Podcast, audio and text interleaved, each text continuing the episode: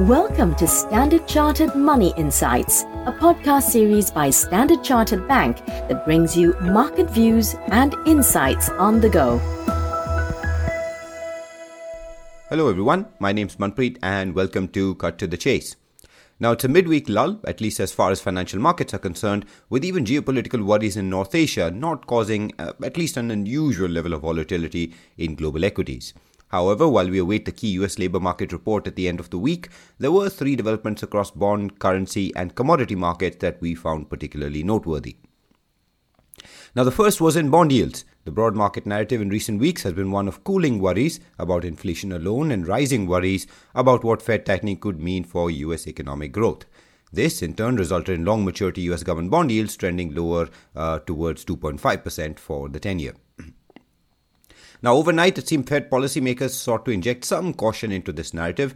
San Francisco Fed President Daly said that the central bank was, quote, nowhere near done fighting inflation, while Chicago Fed President Evans said that while he thought a 50 basis point rate hike in September would be appropriate, he said that a 75 basis point hike could also be okay.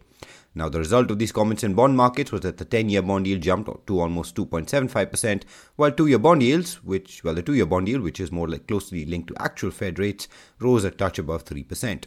Both of these, of course, following a modest repricing higher of the market's expectations of Fed rates by year end. Now, 10 year yields themselves, we have been of the view that a temporary move back higher was possible in the short term. However, in the bigger picture, we continue to see jumps in bond yields, like the one we just saw yesterday, as opportunities to add exposure to bonds.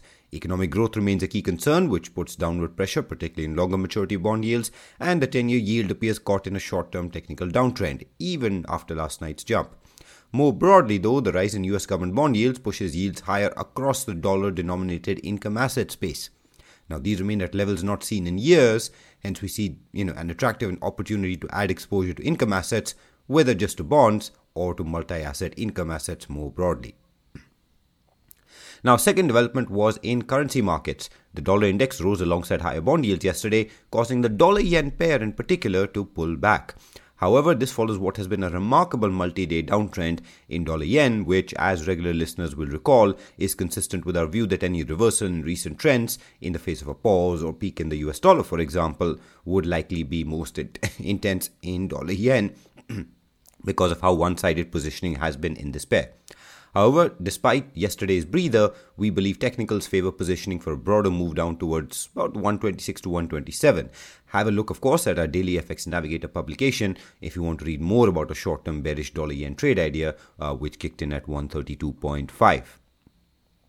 Finally, a word on oil. Uh, OPEC Plus is scheduled to meet today, and market expectations are lukewarm at best. Uh, OPEC Plus supply increases remain modest even during periods of significant upward pressure on oil prices, so any unusual efforts to raise supply seem unlikely when worries have instead shifted to that of economic recession and the related question of just how much that could impact demand for oil. Now, we re- retain a more balanced view. While weakening growth undoubtedly raises downside risk for demand, we note that policy efforts to improve growth and hence demand in China could help offset this to some degree. More broadly, oil supply continues to be at risk, with the lack of significant spare capacity risking a potential sharp rise should any events such as the ongoing Ukraine war cause any disruptions in a still very tightly balanced oil market. WTI oil is not far from key technical support levels, and long term we continue to expect oil prices to grind higher. So overall, you know, opportunities opportunities to take advantage of higher yields uh, and a potential trade idea, of course, in dollar yen. Uh, but we'll take a pause there. As always, if you enjoyed this podcast, please don't forget to rate and like it. Thanks for listening, and wish you a happy trading day ahead. Thank you for listening to Standard Chartered Money Insights, a podcast series by Standard Chartered Bank. For more details on the latest market insights, subscribe to Standard Chartered Money Insights.